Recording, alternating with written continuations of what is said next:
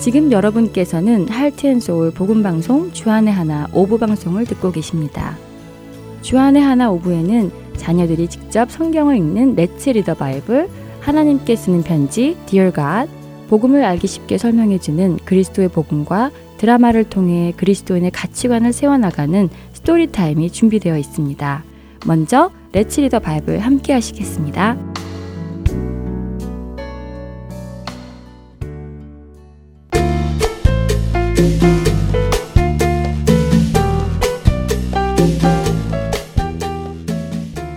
애청자 여러분 안녕하세요. 레츠 리더 바이블 진행의 박재필입니다. 여러분은 하나님이 살아계심을 경험해 보신 적 있으신가요? 부인할 수 없는 하나님만이 하실 수 있는 일을 경험해 보셨는지요? 그런 경험을 할 때마다 하나님을 향한 우리의 믿음은 커지고 또 단단해집니다. 하지만 때로는 그런 경험을 했는데도 불구하고 믿음이 부족할 때도 있습니다. 우리가 바라보는 현실이 너무 두려워 보일 때 특히 더 믿음이 부족하게 느껴지기도 하지요. 오늘 마태복음에서 제자 베드로가 그런 모습을 보여줍니다. 지난주 우리는 아무것도 없는 빈들에서 물고기 두 마리와 떡 다섯 개로 5천 명을 넘게 먹이시는 예수님의 놀라운 능력을 보았습니다. 만일 우리도 그런 경험을 한다면 예수님을 향한 믿음이 더욱 커지겠지요. 예수님이라면 놀라운 기적을 행하실 수 있는 분이다라는 믿음 말입니다. 그렇게 오병이어의 기적을 베푸신 예수님은 제자들을 배에 태워서 호수 건너편으로 보내십니다. 그리고 예수님은 산으로 가셔서 혼자 기도하시지요. 호수 건너편으로 가던 배는 갑자기 심한 바람을 만납니다. 제자들은 열심히 노를 저었지요. 그러나 불어오는 바람 때문에 더 이상 앞으로 갈 수가 없어 힘들어하고 있습니다. 바로 그때 예수님께서 그들을 도우시려 물 위를 걸어서 오십니다. 캄캄한 밤에 물 위를 걸어오는 예수님을 보고 제자들은 유령인 줄 알고 놀라서 소리 지릅니다. 그런 그들을 향해 예수님은 자신을 밝히시고 두려워하지 말라고 하시지요. 물 위를 걸어오신 예수님을 보자 베드로는 놀라운 말을 하는데요. 마태복음 14장 28절의 일부입니다. 주여 만일 주님이시거든 나를 명하사 물 위로 오라 하소서. 베드로는 호기심이 많은 사람이었을까요? 어떻게 그 순간에 그런 생각을 할 수 있었을까요? 예수님이 자신에게 명령하시면 자신도 물 위로 걸을 수 있겠다라는 믿음과 확신이 있었던 것 같습니다. 예수님은 베드로의 그런 요청에 허락을 하십니다. 그리고 놀랍게도 베드로는 물 위를 걷게 됩니다. 베드로의 기분이 어땠을까요? 놀랍고 흥분되었을 것 같은데요. 저도 그런 경험을 하고 싶은데요. 그런데 그렇게 물 위를 걸어 예수님께로 가던 베드로가 그만 바람을 보고 무서워하자 물 아래로 가라앉기 시작했습니다. 조금 전 예수님을 믿고 바라볼 때까지만 해도 물 위를 걸었는데 말이죠. 예수님은 그런 베드로를 붙잡아 주시며 말씀하셨습니다. 믿음이 작은 자여, 왜 의심하였느냐라고요. 우리가 주님의 살아계심을 경험하고 그분의 도우심을 경험하여 믿음이 생기고 그 믿음이 커진다 해도 종종 우리 앞에 있는 현실에 두려움이 생길 때가 있습니다. 그럴 때 우리는 현실을 바라보지 말고 예수님을 바라보아야 합니다. 현실은 늘 우리에게 안 된다, 실패한다 하는 마음을 줍니다. 그러나 예수님을 바라보면 우리는 모든 일을 그분과 해낼 수 있습니다. 예수님이 제자들과 함께 호수 건너편으로 가셨을 때 많은 사람들이 예수님 앞으로 나왔습니다. 그들 중 많은 사람들이 병들었지요. 그러나 그들은 예수님의 옷자락에 손만 대어도 자신들이 나을 것을 믿었습니다. 그리고 그렇게 예수님의 옷자락에 손을 대고 나음을 받았습니다. 여러분에게는 어떤 믿음이 있으신가요? 예수님께서 모든 일을 하실 수 있는 분이라는 것이 믿어지시는지요? 성난 파도와 같이 나를 두렵게 만드는 일 속에서도 예수님만을 바라보며 나갈 수 있게 되기를 바랍니다. 우리가 바라볼 것은 세상이 아니라 예수님이기 때문입니다. 믿음으로 예수님을 더 경험하는 귀한 한 주 되시길 소망하며 이 시간 마치겠습니다.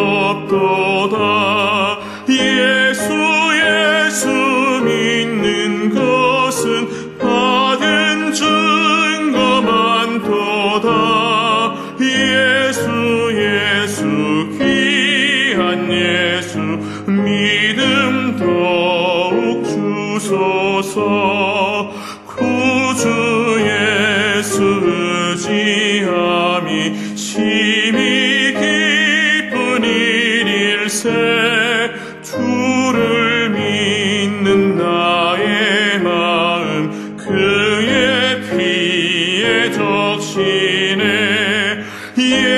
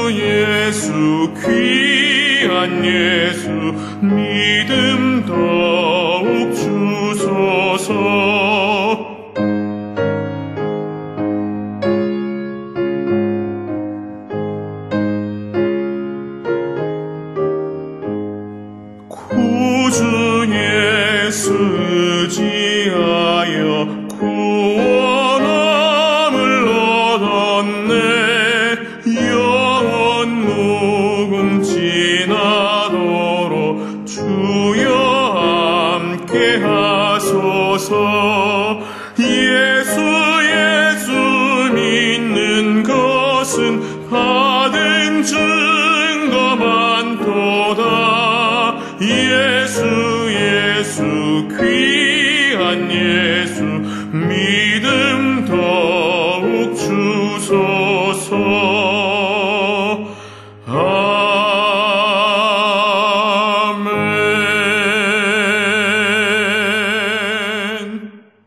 자녀들이 마음속에 담아놓은 자기만의 비밀을 하나님께 편지로 쓰는 시간 Dear God으로 이어드립니다.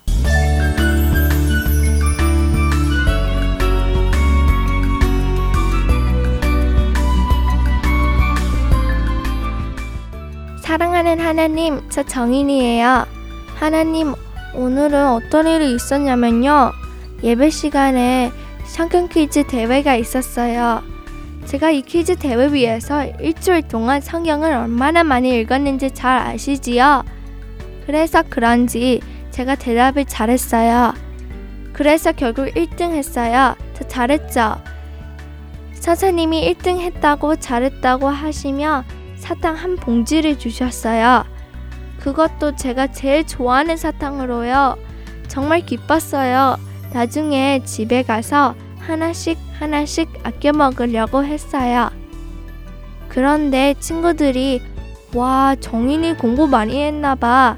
사탕 받아서 좋겠다. 하면서 사탕을 같이 먹자고 하는 거예요. 어, 사탕을 친구들에게 나누어 주면 집에 가서 먹을 것이 없어지는데.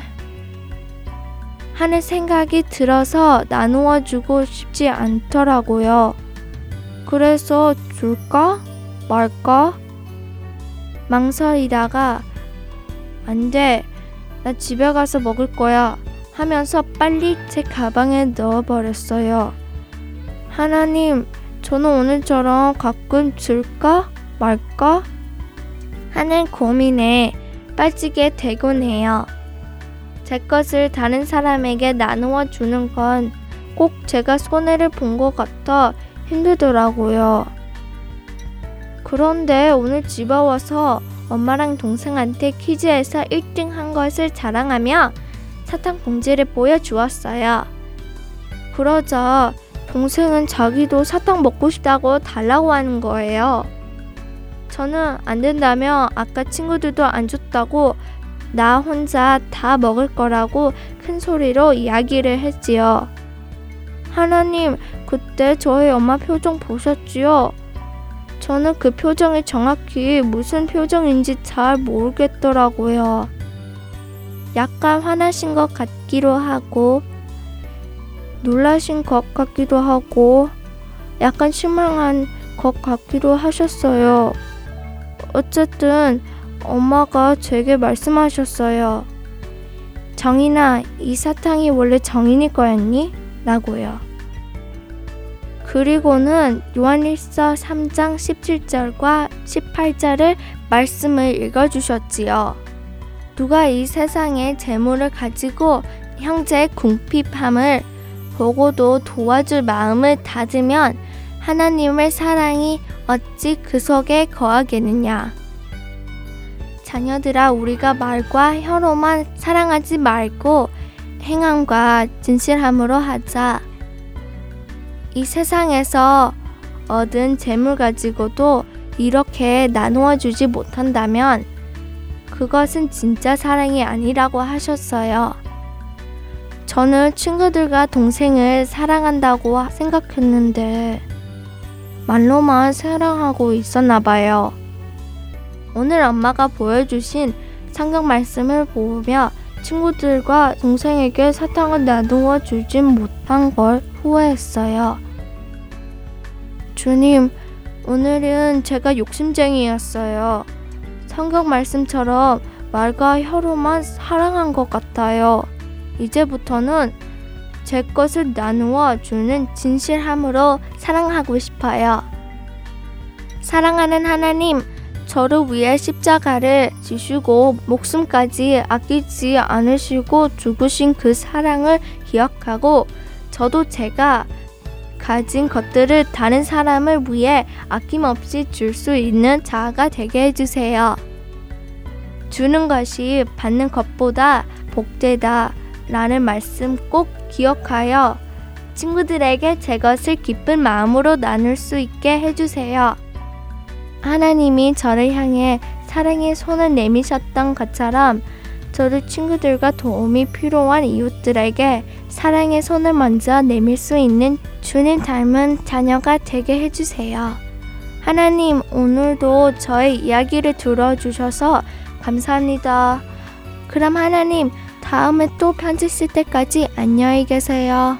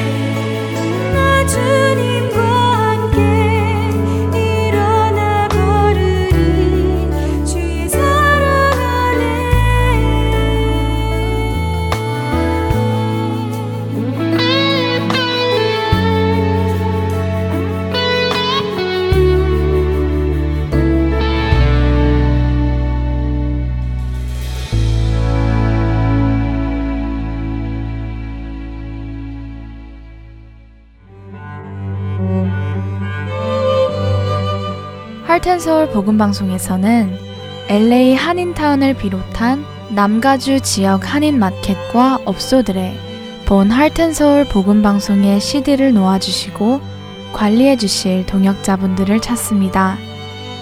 복음을 전하는 이 사역에 동참하실 분들은 복음방송 전화번호 602-866-8999로 연락 주시기를 부탁드립니다.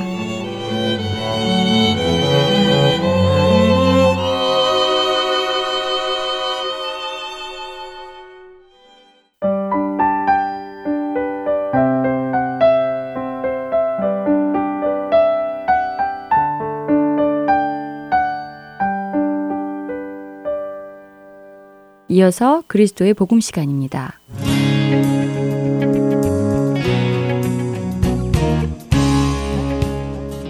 애청자 여러분 안녕하세요.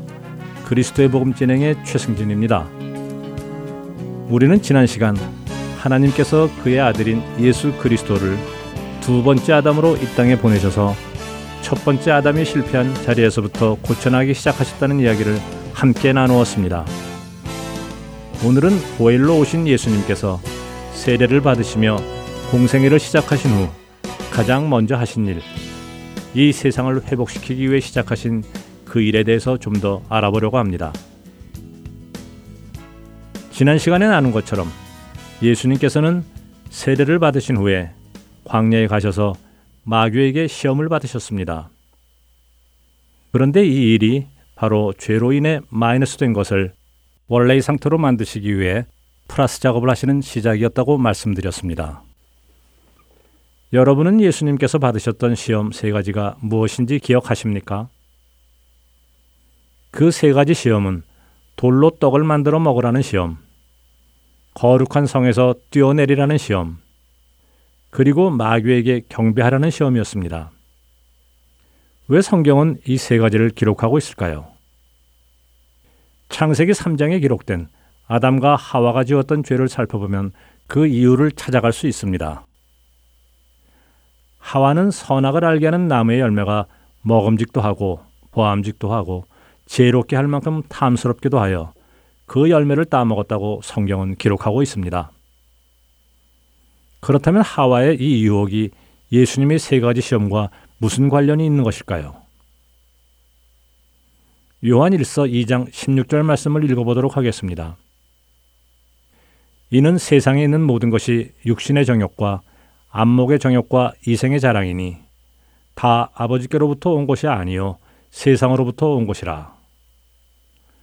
성경은 분명히 세상에 있는 모든 것이 아버지 하나님께로부터 온 것이 아니고 세상으로부터 온 것이라고 하시며 그것은 육신의 정욕, 안목의 정욕, 그리고 이생의 자랑이라고 하십니다.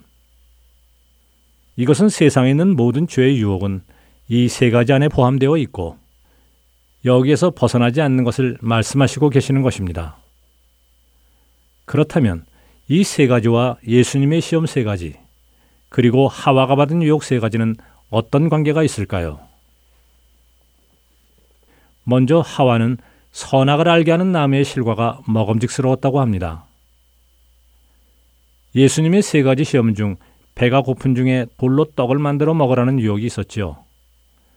이것을 요한은 육신의 정욕이라고 말씀하고 있는 것입니다. 육신이 원하는 것을 채우는 것, 하와가 그 열매를 먹고 싶었던 욕심이 바로 육신의 정욕이었습니다. 사탄은 그 유혹을 예수님에게도 똑같이 한 것입니다. 두 번째로 하와는 보암직해서 먹었다고 합니다. 이것은 눈에 좋아 보이는 것을 갖고 싶어 하는 욕심인데요. 예수님의 시험 중에 마귀가 예수님을 지극히 높은 산으로 가서 천하 만국과 그 영광을 보여주며 자신에게 경배하면 이 모든 것을 주겠다는 시험을 받으신 것입니다. 바로 보이는 것에 대한 유혹, 안목의 정욕입니다. 우리가 사고 싶어 하는 것, 가지고 싶어 하는 것, 이런 것들이 다 안목의 정욕에서 온 것들입니다. 마지막으로 하와는 그 열매가 지혜롭게 할 만큼 탐스러웠다고 말씀드렸습니다. 이것은 예수님의 어떤 시험과 연관이 있을까요? 바로 예수님이 받으신 시험 중에 마귀가 예수님을 거룩한 성전 꼭대기에서 뛰어내리라고 하는 시험입니다. 그때 마귀는 천사들이 손으로 예수님을 받들어 발이 돌에 부딪히지 않게 할 것이다라고 말합니다. 만일 예수님께서 성전 꼭대기에서 뛰어내리셨다면 성전 주위에 있던 모든 사람들은 예수님을 보았을 것이고 그 기적이 일어났다며 사람들의 시선을 끌었을 것입니다. 그렇게 되면 예수님은 많은 사람들로부터 많은 칭송을 받을 것이었고 그것이 자랑이 되었을 것입니다. 이것이 바로 이생의 자랑입니다. 영어로는 프라이드라고 하는데요. 자기고 하신 자랑함, 교만함을 이야기합니다. 예수님은 이 세 가지 시험을 통해 우리 인간이 받을 수 있는 모든 시험을 받으신 것이고 그 모든 시험 속에서도 죄를 짓지 아니하심으로 완전한 의를 드러내셨고 하나님의 말씀을 철저하게 따르심을 보여주신 것입니다. 시험에서 실패한 첫 사람에 반하여 그 시험에서 완전한 성공을 보여주셨습니다. 오늘 그리스도의 복음 이 시간에는 모든 시험을 말씀을 따르심으로 완전한 의를 드러내신 예수님의 모습을 살펴보았는데요. 한 주간도 우리를 사랑하셔서 그 아들을 이 땅에 보내시고 첫 번째 아담이 실패한 자리에서부터 회복시켜 나가신 하나님의 은혜에 감사하고 말씀으로 의로우심을 증명하신 예수님을 따라 살기를 다짐하는 우리가 되기를 바라며 그리스도의 복음 오늘 이 시간 마치겠습니다. 다음 주에 다시 찾아뵙겠습니다. 안녕히 계십시오.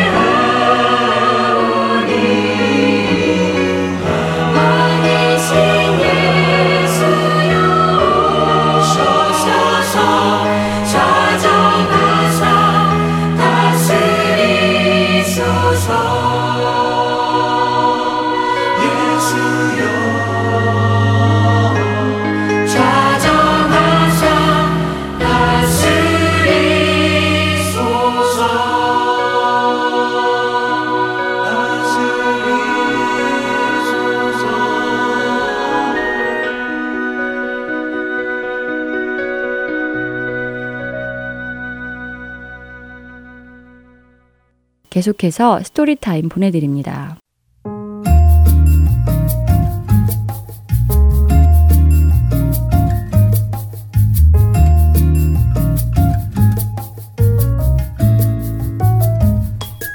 애청자 여러분 안녕하세요. Story Time 진행의 최소영입니다. 오늘 스토리는 안락사에 관한 이야기인데요. 아이들에게 좀 어려운 주제일 수 있지만 생명에 관한 중요한 문제이기에 성경에서는 이에 대해 어떻게 말씀하시는지 자녀들과 함께 나누어 보는 시간이 되시길 바랍니다. 오늘 스토리의 제목은 Who Can Choose입니다. 먼저 줄거리 들려드리겠습니다. 댄과 부모님은 어느 날 안락사에 관한 이야기를 나누고 있었습니다. 부모님은 한 신문 기사를 통해 여론이 대체적으로 안락사에 대해 긍정적인 반응이라는 사실에 놀라 했습니다. 대는 본인의 학교 선생님께서도 강아지들을 안락사하는 것이 별 문제가 되지 않는 것처럼 더 이상 치료가 불가능한 환자들이 스스로 원할 경우 안락사를 해주는 것이 문제가 되지 않는다고 이야기하셨다고 말하며 얼마 전 자신들의 강아지도 안락사 시키지 않았냐고 되묻습니다. 그러면서 사람을 안락사하는 것과 동물을 안락사하는 것이 비슷한 것이 아니냐고 부모님께 물어보았지요.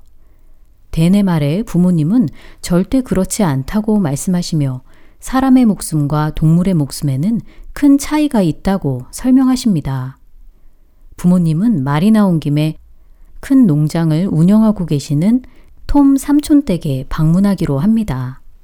오랜만에 대내 가족을 만난 톰 삼촌은 이들을 반갑게 맞아주시며 사촌 벤은 댄에게 최근 새로 태어난 아기 동물들을 소개시켜 줍니다. 동물들을 진심으로 사랑하는 댄과 벤의 모습에 아빠들은 흐뭇해하시며 이렇게 동물을 사랑하는데 동물들과 함께 우리에서 먹고 자며 지낼 수도 있는지 물으십니다. 아이들은 동물들을 너무나도 사랑하고 예뻐하는 것은 사실이지만 이들과 함께 곁에서 먹고 자는 것은 무리라고 말하지요. 정확히 잘 설명할 수는 없지만 동물과 인간은 확실히 다르기 때문이라고 대답합니다. 아이들의 말에 톰 삼촌은 동물은 인간과 달리 옳고 그름을 분별할 수 있는 능력이 없다고 설명해 주십니다.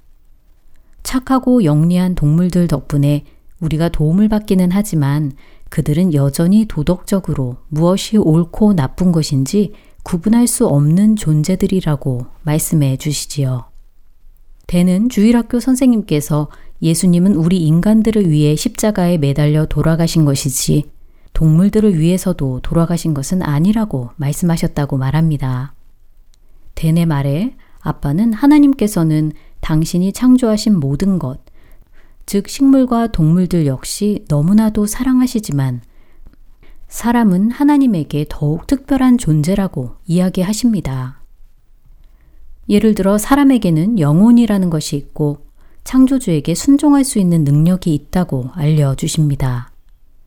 하지만 하나님을 창조주로 알아차리지 못하는 대부분의 사람들은 이러한 동물과 인간의 차이점을 알아차리지 못한다고 하시며 그렇기 때문에 동물을 안락사하는 것이 그들을 위한 하나의 방법으로 사용하는 것처럼 사람을 안락사하는 것 역시 중증 환자들을 위한 일이라고 말하며 찬성하는 것이라고 말씀하십니다. 또한 사람의 목숨을 놓고 그 누구도 또 정부도 언제 어떻게 죽을 것인지는 결정할 수 없다고 하시지요. 아빠는 하나님께서 당신의 형상을 닮은 인간을 창조하셨으며 인간의 목숨은 오로지 하나님에게만 달려 있음을 아이들에게 분명히 알려주며 오늘의 드라마는 여기에서 마칩니다. 찬양 한 곡 들으시고 계속 이야기 나누겠습니다.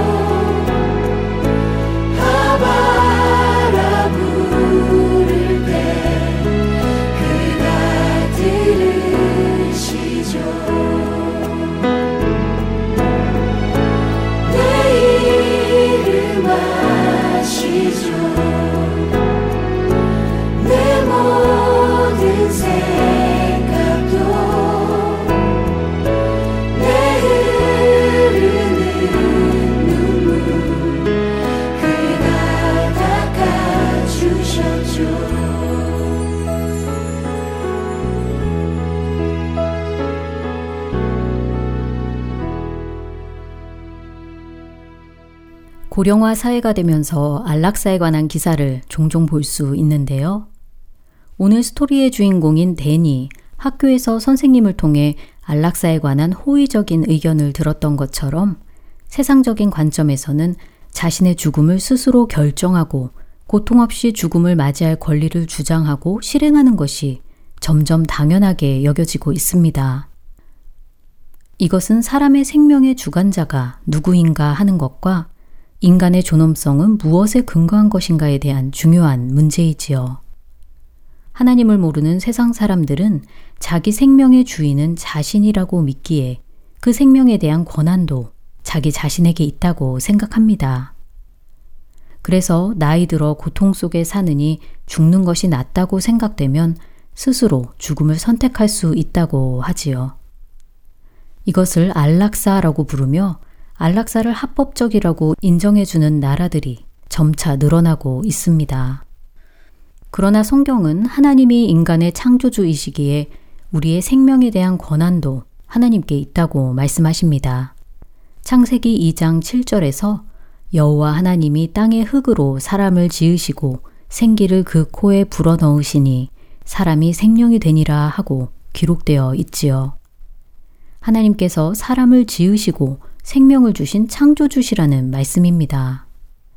또한 시편 36편 9절에서는 진실로 생명의 원천이 죽게 있다고 말씀하십니다. 사도행전 17장 24절과 25절에서 바울은 하나님이 만물을 지으신 천지의 주제시며 만민에게 생명과 호흡과 만물을 친히 주시는 이시라고 선포하고 있습니다. 이렇듯 하나님이 우리의 창조주시며 생명의 주권자이시기에 우리는 스스로 죽음을 결정할 권리가 없습니다. 그렇기에 안락사는 창조주 하나님을 부정하는 행위인 것입니다. 또한 인간의 존엄성은 인간이 하나님의 형상대로 지음받은 존재라는 사실에 있기에 인간이 존엄하게 죽을 수 있는 방법은 안락사를 지지하는 자들이 주장하는 대로 스스로 고통 없이 죽도록 하는 데에 있는 것이 아니라 창조주 하나님을 의지하고 그분의 손에 나의 생명을 온전히 의탁하는 데에 있습니다. 그렇기에 오늘 스토리에서 댄의 아버지가 말씀해 준 대로 동물의 안락사와 인간의 안락사가 같은 것으로 취급되어서는 안 된다는 것이지요. 인간은 동물과 달리 하나님의 형상대로 지음받았으며 하나님을 예배하고 하나님께 순종할 수 있는 능력을 가진 존재라는 것입니다. 자녀들에게 성경을 통해 창조주 하나님, 생명의 주관자이신 하나님에 대해 분명히 가르쳐 주세요. 그리고 우리의 생명이 하나님 손에 있음을 함께 고백하며 그 믿음대로 살아가도록 자녀들과 함께 기도하는 시간을 가지시길 바랍니다. 오늘 Story Time 마칩니다.